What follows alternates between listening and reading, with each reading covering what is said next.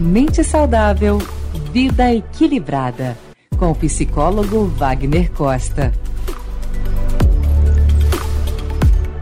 Palavra gera pensamento, pensamento gera sentimento. Ou sentimento pode gerar pensamento, que geram palavras. Atualmente considera-se que a base da terapia cognitiva é compreender e aceitar que as nossas emoções são extremamente influenciadas por nossas cognições e pensamentos a respeito daquilo que acontece em nossas vidas. Eu sou Wagner Costa, psicólogo, gravando para o Mente Saudável Vida Equilibrada. Você sabia que nós falamos quase 4.000 palavras por minuto no nosso diálogo interno quando estamos ruminando informações em nossas mentes?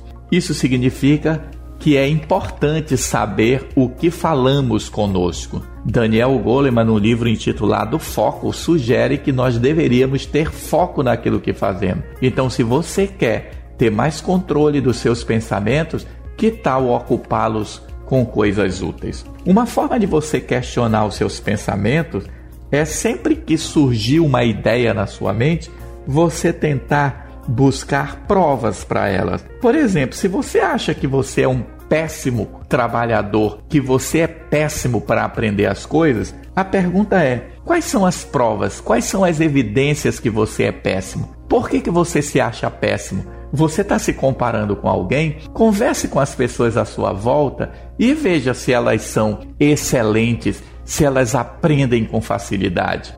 Talvez você descubra que você não tem provas para justificar tal pensamento. Uma outra questão é o que nós chamamos de alternativas. Quase nada do que acontece com você tem uma única causa. Então, muitas vezes, nós achamos que sabemos o que gerou o quê.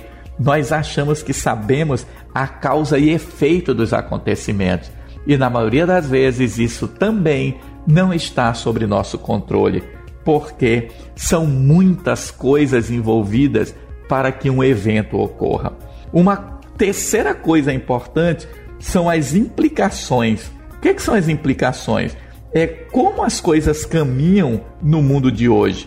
O que gera cada coisa? Quais as consequências? Às vezes você acha que uma fala sua vai gerar uma catástrofe e muitas vezes não acontece nada.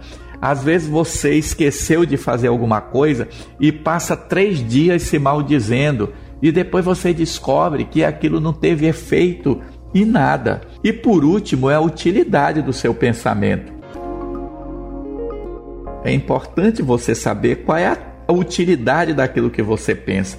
Às vezes você acredita em coisas que te destroem. Às vezes você acredita em coisas que não são reais. Você acha que aquilo é real, mas não é. Atualmente eu converso com muitas pessoas e elas sofrem do que nós chamamos de síndrome do impostor. Hoje é entendida como uma síndrome que se refere a uma experiência interna onde a pessoa acredita que não é competente o quanto os outros percebem que ela é. Então, embora essa definição seja aplicada mais relacionada à inteligência e a realizações, ela tem ligações também com o perfeccionismo e com o contexto social. É importante você perceber que todas as pessoas lutam para crescer, que todos nós temos facilidades e dificuldades e, portanto, estamos sempre em busca de um crescimento, em busca de aperfeiçoamento. Tenha paciência com você, seja gentil com você,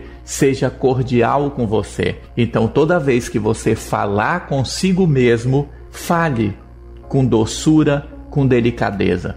Não estou aqui lhe estimulando a aceitar todos os seus erros e a aceitar todas as coisas que você faz. Simplesmente seja gentil com você, porque em todas as pessoas viventes do planeta Terra existe, como diz Jung, todos nós trazemos sombra e luz no nosso interior. Pense nisso e pense agora. Mente Saudável, Vida Equilibrada. Palavras de sabedoria com o psicólogo e mestre em Ciências da Saúde, Wagner Costa.